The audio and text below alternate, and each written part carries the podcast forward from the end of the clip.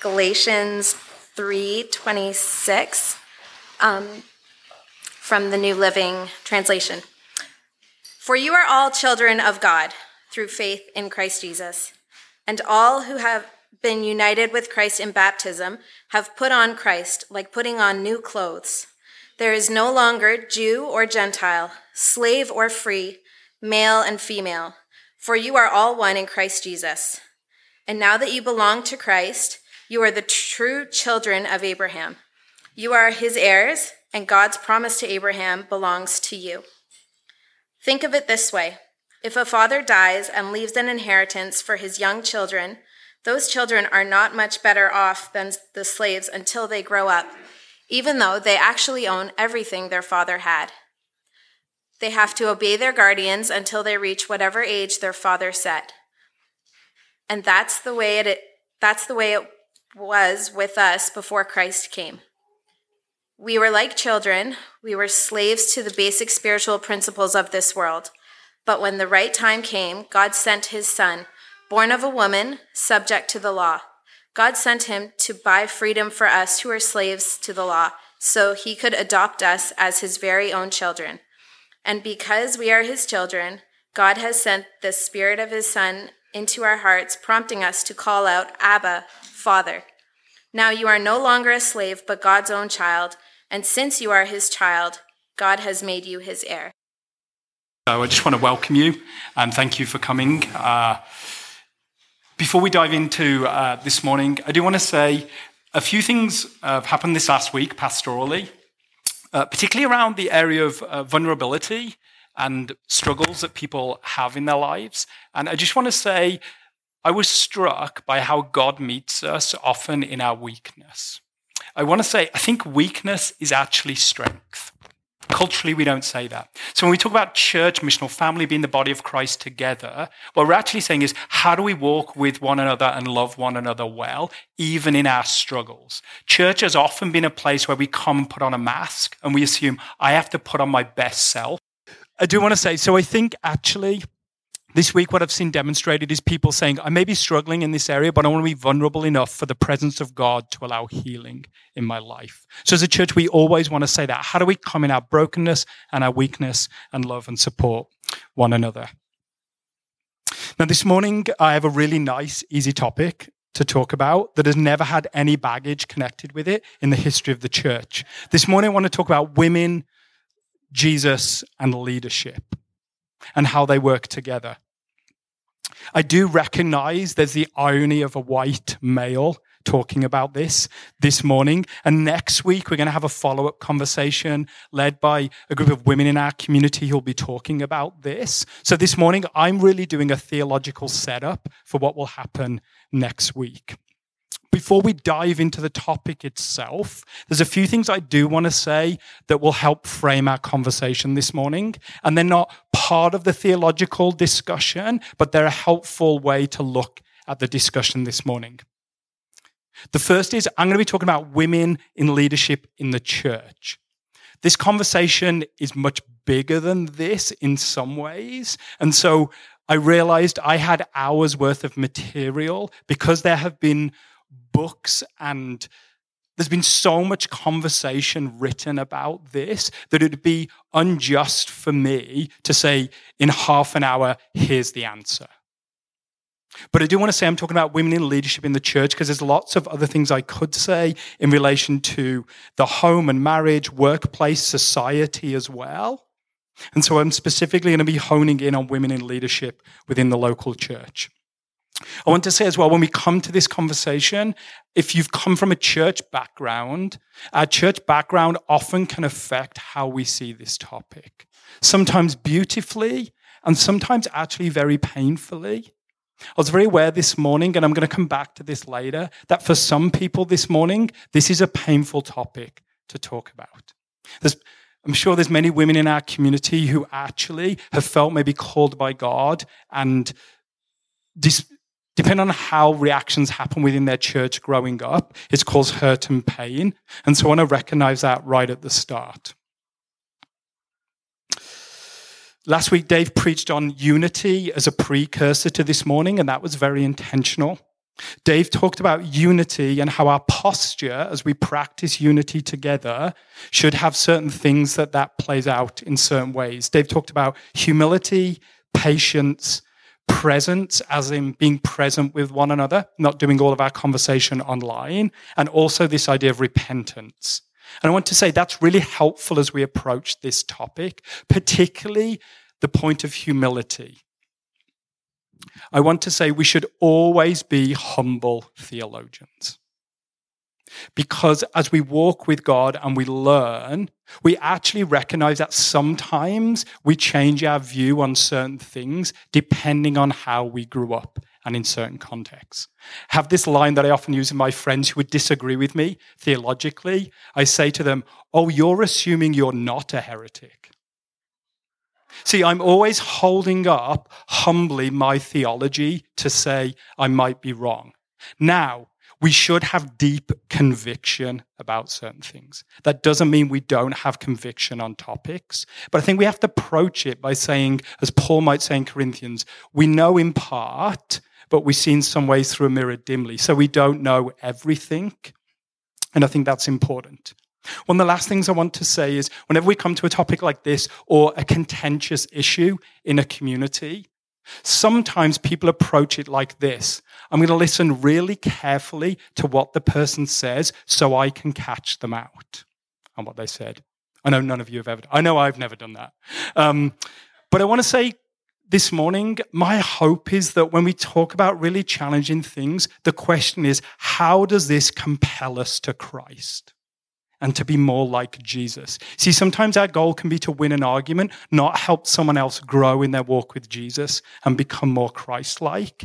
And I think that's really important too as we work this out. Now, on this conversation about women in leadership, within the church community, there have been two words that have kind of uh, framed this debate over the years. There's two words that are complementarian and egalitarian. And I want to say right from the outset, often these have not been helpful at all. Partly because we use them and f- we don't always understand them, so they don't seem to make sense. But also, within both sides, there's a massive spectrum. There's people who some would say are hard egalitarian, and soft egalitarian. And some would be like hard complementarian, and some would be soft complementarian. I'm going to explain what they are, but that's really important because sometimes on some issues, an, an egalitarian who's soft on one thing and a complementarian who's soft would have more in common than people at the extremes of the debate. So I think that's important. So complementarian, historically, has said that male and female are made in the image of God with distinct genders, but they have different roles in the church and in the home. So they complement one another. But in this side of the argument, people would say that men are called to lead and women are called to follow. Men are called to teach and women are called to support. They're made in the image of God and women have a role within the church. That's very important. But there does seem to be a sense of hierarchy in how they understand it. Now, again, within that, there's again different extremes. The softer complementarians, of which I think that's the majority, I would say, would say that men and women are different, but within the church, men specifically would hold the role of pastor or elder in leadership, but all the other offices are open to women. The egalitarian side, egalitarian means equality, would say men and women are made in the image of God with distinct genders, but all roles would be open within the home and the church. There'd be a flattening of those roles so there isn't a sense of hierarchy. And both male and female could hold different roles and positions. I want to be very clear both sides of the debate have caused pain and harm. It's not like one side are, uh, they're all great and there's never been any contentious issue. Both sides have been challenged, and partly because often this issue is about power and who has the power. I'm going to reference my sermon from a few weeks ago that says, Power's a gift. The question is, how do we leverage it on behalf of others and those that don't have it. At St. Clair Community Church, as you can probably tell, we fully believe in women in leadership. But I think we'd want to reclaim the view that though men and women may be different in certain ways, they complement each other without hierarchy. And they're called to lead and teach together in the church and to lay down their power, both of them, in service of others. So, as you can tell, we land on a certain perspective in this whole conversation. Now, it might be easy to say when you hear what I've said about complementarian and egalitarian, well, it seems really obvious when we look around at culture about how this would go. But I do want to say when we approach this conversation, the scripture is the starting point for us. How do we read the scripture? And what is, this is a fancy theological term, what is our hermeneutic, which is how do we interpret the scripture? Because how we interpret the scripture informs how we live in the world and also how we live in the church as a community. As we think about this topic, I do think there's some other things to say. That when we look at a certain topic, what we want to ask is what does the scripture say about it? What does the history of the church say? Because obviously, throughout the centuries of the church, there were some perspectives. And also, what is our personal experience? That's really important. But often, in certain topics, we start with our personal experience and try and work our way back. Now, I think cultural understanding and anthropology is the fancy word, is really important. But this morning, I want to talk about it from the scriptural perspective. And I do want to say this this is one of my frustrations coming out. If you historically, if you've believed in women in leadership in the church, one of the criticisms is you're cultural and progressive, and the complementarian side is biblical. That is terrible. I would say I believe in women in leadership in the church because of how I read the Bible. So this is a biblical conversation. I also want to say there are thoughtful, intelligent people on both sides of the debate. You've never probably seen this, but sometimes in TV shows, they'll get people on different sides of the debate, and I love this. They'll get like a PhD with also four masters who won the Nobel Peace Prize on one side, and then they'll get Bob, who one day was walking through a field in Saskatchewan and had a vision. And they'll put him up against the other person and go, Well, obviously, this is the right thing. And I would say sometimes that bothers me because in both sides of the d- debate, there are intelligent theologians who know more than I do. So I want to be clear on that. I also want to say that people who haven't always given women a space of leadership in the church, who might be complementarian, for the most part, are loving, godly people. They're not always chauvinistic. Sometimes, again, it's been hurtful, but often they're trying to be faithful to the scripture and how they read it. That's why they're holding on to that viewpoint. Now, as we approach the scripture and do our hermeneutics, our interpretation, there are a few other things that I want to say this morning. One is we need to look at the full sweep of scripture and the whole of the story. Most of us, myself included, love a point of view, so I grab the one verse that will trump every other verse. But we're actually talking about the whole of the narrative of God's story. The second is we do believe the scripture is the inspired word of God. But we also understand that the scripture is given to a specific cultural context. And that is really important. When Paul, as we'll get to later, is writing, or in the Old Testament, when we understand the context, it is different, shockingly, to Hamilton, Ontario in 2019. So we have to understand that as we approach it. Also, there are different genres and language within the scripture. And I do want to specifically say some of the debate on this topic is about singular words themselves. There is one word in some of this conversation that could have potentially 12 different meanings as we interpret it. So a lot of it is how we interpret that. So it's not as easy as, well, it says this in English, that is obvious. There's so much more going on here. I want to say one of my other things is I'm not a PhD.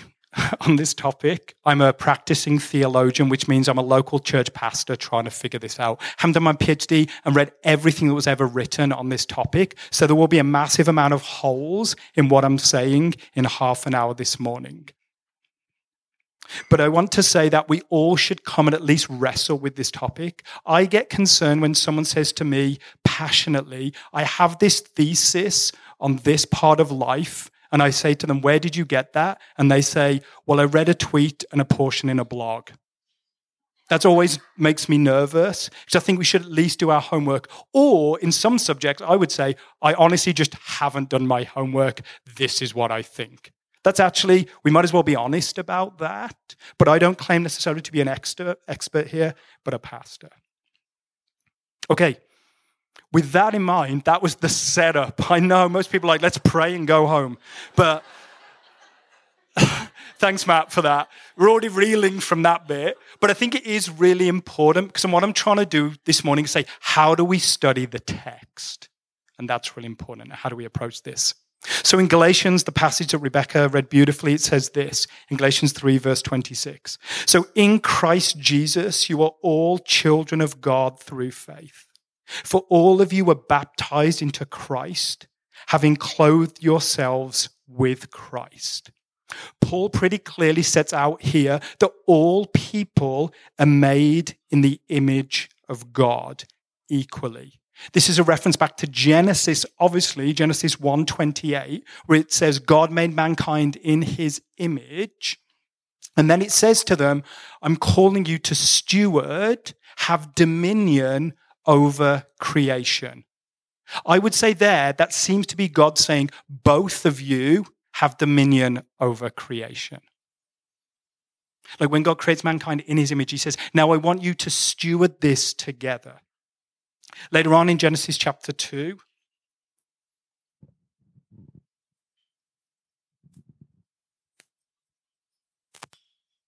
dramatic pause. That's at the start of the Bible. Oh. With a headset, it's way easier. Genesis chapter 2, verse 18, it says, Then God said, It is not good for man to be alone. I will make a helper suitable for him. When we read the word in English, helper, we can often think, oh, God made man and then he created woman to do the taxes and the gardening and do the dishes and help out a little bit. We joke, but actually, sometimes that's how that's actually been interpreted. But actually, the word here in Hebrew is the word Ezer, or we might translate it Azer, and what's interesting is this word, when used throughout the Old Testament, the majority of the time is used for God. In fact, the word Azer means a powerful act of rescue and support. So, helper isn't this idea of helping out with the things that are left over. This is the sense of strengthening and coming alongside and bringing some sense of rescue when the other person needs it. And if you do a word search on the word Azer, you'll see it over and over in the whole of the Old Testament as being a word for God supporting Israel. Verse 28. There is neither Jew nor Gentile, neither slave nor free, nor there is male and female. For you are all one in Christ Jesus. If you belong to Christ, then you are Abraham's seed and heirs according to the promise. It seems to be here Paul is saying within the church, there is no sense of hierarchy based on gender, ethnicity, or socio-economic status.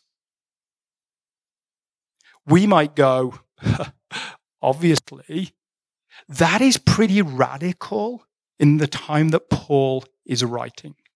Paul has often got a bad press some could argue, sometimes rightly so, by saying Paul seems to be exclusive, and at times he feels a bit like a male chauvinist.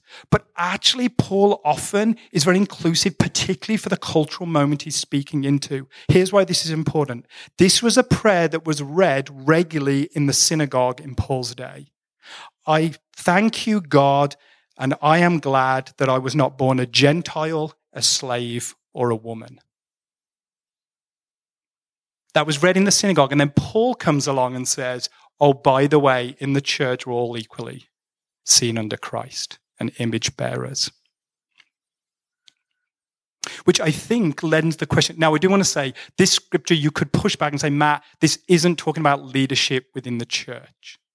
Which might be fair, but I think it is talking about how we see one another equally within the church and what roles and functions we can play, which I think then leads us to ask have women, in light of that, been allowed to lead within the church when we look at the scripture?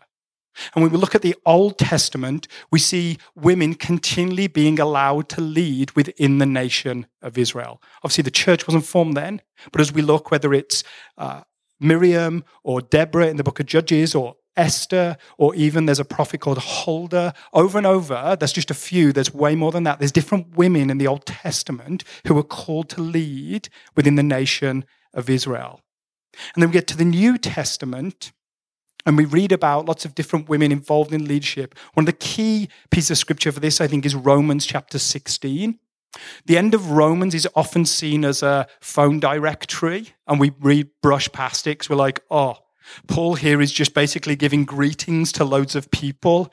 I don't really have time to that. I want to get on to all the good stuff um, and all Paul's teaching on theology. But I actually think Romans 16 is very, very important as we think about leadership within the church. Because within this, Paul says, I'm giving uh, greetings to certain people serving within the body of Christ. Verse 1 I commend you our sister Phoebe as a deacon within the church. Verse 3 Greet Priscilla, who is a female, and Aquila, my fellow co workers in Christ Jesus. Paul puts the woman first there. Verse 5 Greet also the church that meets in their house. Verse 7 Greet Andronicus and Junia, my fellow Jews. Junia there is a name that's been debated for years about, but in most times in that cultural context, Junia is the name for a woman. They are outstanding among the apostles. In Philippians chapter 4, Paul again is talking about some situations. In Philippians 4, verse 2, I plead with Euodia and I plead with Syntyche. English people are linguists to be of the same mind in the Lord. Yes, and I ask you, my true companion, help these women since they have contended at my side in the cause of the gospel. Paul talks about them being co laborers, which to Paul often is their co leaders when he uses that in different places within the church. There's lots of other examples I could give, but it seems to be when the church was formed, there were certain women involved in leadership within the church.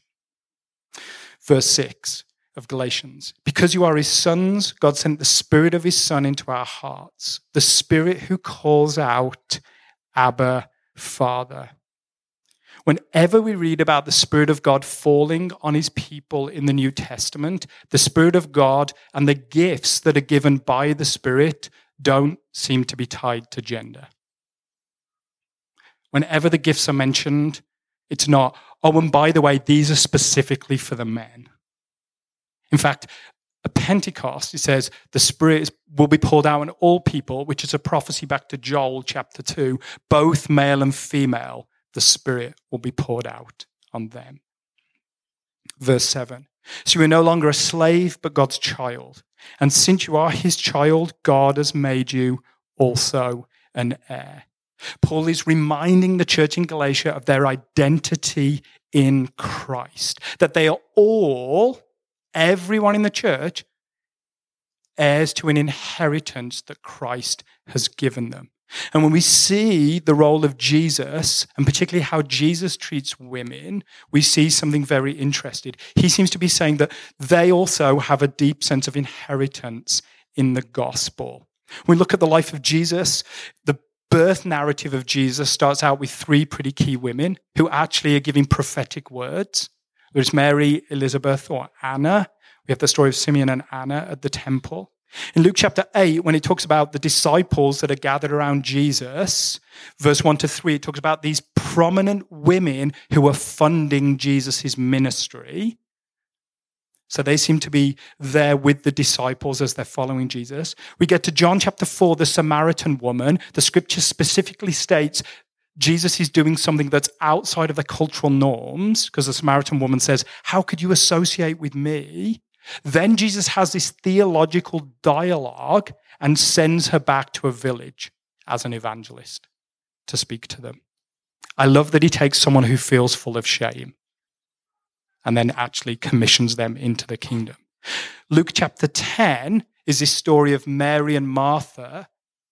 And what's interesting is historically in the church, we've said, oh, Jesus is saying, slow down and don't do too much work because Martha's in the kitchen doing work and Mary is sitting at the feet of Jesus. There is some sense of slowing down, but what is going on here is way more radical. A woman, Mary, has entered a very male space in a male dominated culture, and Jesus has said, Mary's chosen the right thing. And in fact, to be sitting at the feet of Jesus as a rabbi, Jesus says, This is where she needs to be. She's learning from me as a rabbi is teaching a disciple. That's really radical. There's loads more examples, but another one of the most prominent ones to me is John chapter 20 in the resurrection account. It says, uh, one point of note, and I do need to say this at the cross, it's all the guys who bail. Anyway, so the women seem to be there, right? The women are like, oh, yes, we will remain here faithful to you. Um, but in the resurrection account, it says Jesus, Mary sees Jesus, and actually it says Mary doesn't recognize him. So Jesus doesn't, I don't think, have to at that point reveal his identity. There's a question I was thinking about this week. Right, he could have just ignored her to some degree or later on decided, I'll reveal myself to Mary later. But there's this interaction, and finally it says Mary sees that it's Jesus, and then he says, Now go to the disciples and tell them. The apostolic movement of new creation in the church starts with a woman, which I think is really important and significant. And the fact that's in the Bible, as we've said many times at St. Clair, is interesting. Because in that culture, the testimony of a woman would not always have been considered in a court of law. And yet they say, no, the movement of new creation in the church starts with a woman's declaration. So you might be sitting there thinking, well, this is great, Matt. Um, obviously, you have convinced me. There may be others of you saying, I love that and I kind of agree with you, but there are some scriptures that really bother me in the Bible. And so I'm just going to look at two of those this morning to close out our time that have often been at the front and center of the debate around whether women shouldn't be in leadership in the church. I don't want to say there's more than this, but these are two that often come up over and over as significant. The first one is 1 Corinthians uh, chapter 14.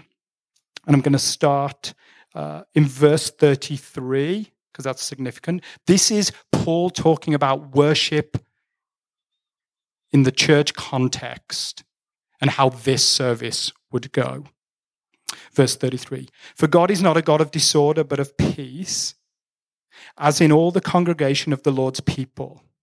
Women should remain silent in churches. They are not allowed to speak but we must be in full submission as the law says. If they want to inquire about something, they should ask their own husbands at home. For it's disgraceful for a woman to speak in the church. Ooh. I was kind of convinced, Matt, but now you've laid this out. That is not very helpful to me. A couple of things. Very interesting. In 1 Corinthians 11, verse 5, Paul has said, when women prophesy and pray in the church, I want them to cover their heads. That's a cultural thing. So is Paul contradicting himself? Because he has actually said earlier, women should pray and prophesy within the church. Chapter 14 is talking about um, how Sunday gatherings should go and how Sunday worship should be. One biblical scholar who grew up in the Middle East and did all of his studies there, Kenneth Bailey, says within that culture, a lot of the time, women wouldn't be as educated as the men just because of the nature of the culture. And in that culture, men and women would sit on different sides of the church. That was common. And so when someone was speaking, often it may have been around a theological issue or even with a dialect that maybe the women wouldn't have understood because of their education. And so they're talking amongst themselves about what is happening. And Kenneth Bailey says that still happens in the church today. And what Paul is trying to say is if you keep talking like that, it's actually disrupting what is going on in terms of worship within the church. In all of these things, there is a lot of, you could give me loads of pushback. I'm just giving an explanation, and I would love to talk about that. The second is 1 Timothy chapter 2, verses 8 to 15. This is a goodie. Uh, Therefore, I want the men everywhere to pray, lifting up holy hands without anger or disputing.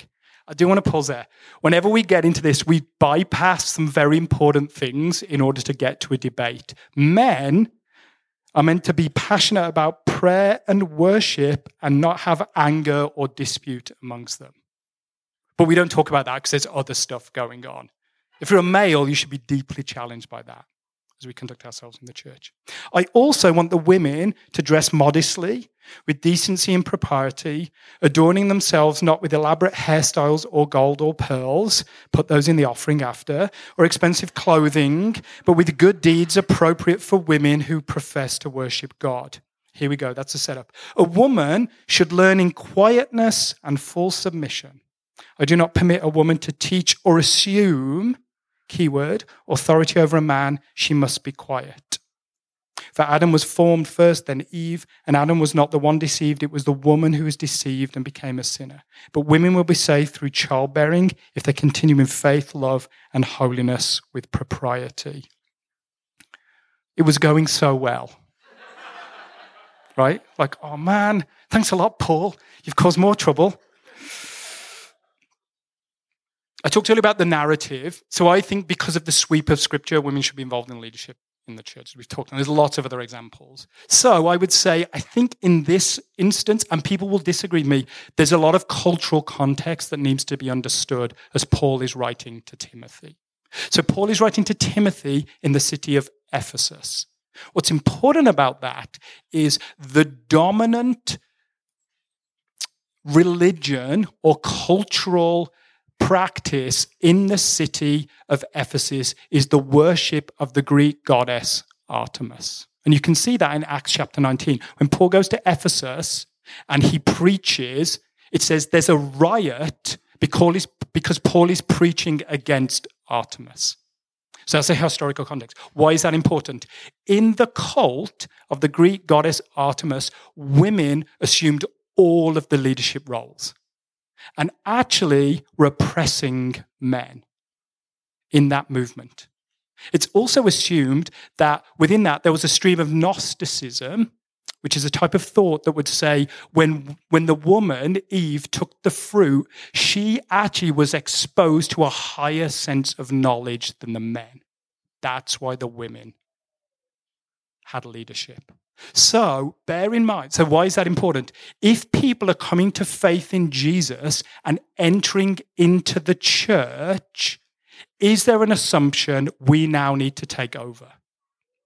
Because Paul says specifically the word, a woman should learn in quietness and full submission. I do not permit a woman to teach or assume now authority over a man. So, what Paul is trying to do here is saying, as you are coming to faith, this isn't a natural, we've got to overthrow everything. But over time, how do we come to a joint leadership position? The reason I think that's also important is Paul does say a woman should learn in quietness and submission. So Paul is saying, again, culturally, because women weren't as educated, especially theologically, oh, women should be given space to learn. What's interesting is the word quiet at the end of this is actually, it's hard to describe. The word quiet is almost like space and a leisure word that's used for quietness and space to take the time to learn. It's almost like they need time for solitude so that they can learn. So Paul is saying here women should be learning also the word submission there, I think is important because it doesn't actually say, I think this is important, and you again could push back on me. Women should learn and be in full submission, but it doesn't say to men.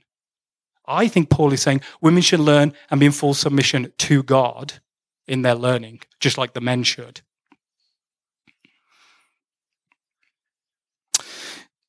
Uh, N.T. Wright uh, says this when translating this. He said, You could translate this this way.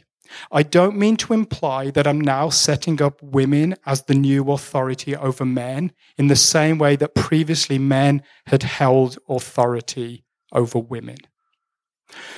He translates the whole of this text that I've read like this. Again, there could be debate. N.T. Wright knows more than I do. So I'm going to read what he wrote about this passage in Second Timothy, in First Timothy. So this is what I want. The men should pray in every place, lifting up holy hands with no anger or disputing. In the same way, the women too should clothe themselves in an appropriate manner, modestly and sensibly. They should not go in for elaborate hairstyles or gold or pearls or extensive clothes. Instead, as is appropriate for women who profess to be godly, they should adorn themselves with good works. I'm just going to pause. The word good works there actually is a word for how we create culture in society, which I love. So, nod to Ephesians chapter 2. But he seems to be saying, oh, women should actually not have all of these expensive things because they're actually necessarily bad in and of themselves. But actually, what if they spent their money on things that would actually benefit the culture around them? They should, they must be allowed to study undisturbed in full submission to God. I'm not saying that women should teach men or try to dictate to them. They should be left undisturbed. Adam was created first, you see, and then Eve. And Adam was not deceived, but the woman was deceived and fell into trespass. She will, however, be kept safe the process of childbirth if she continues in faith, love, holiness, and prudence. I have a whole other thing on that last part about childbirth that you can talk to me about. Because um, there's so much more to say, and I'm very aware of time.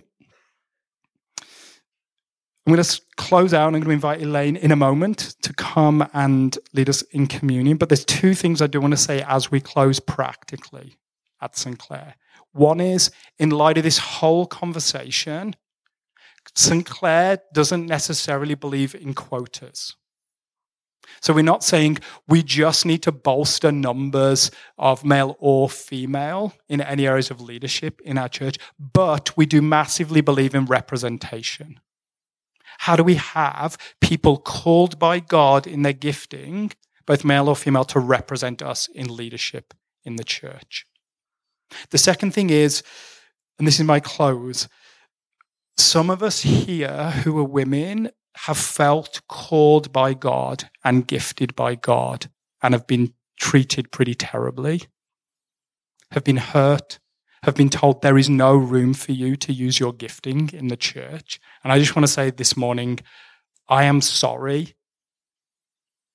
And I hope you'll learn to forgive the church because that's not been right. We have to create space. And St. Clair needs more and more to create space for women who feel called and gifted by God to use their gifts within the church. So I just want to say I recognize that. And for some of you this morning, as I close out, I would just love to pray for you. Because some of you, this is deeply painful, and you've been told because you're a woman, you can't use your gifts and call to follow Jesus. And I just want to say that is not true. Some of you here, Dave had a word earlier that was really powerful. Dave felt like for some people this morning, this might be the seed of them stepping in to the thing God has called them to do.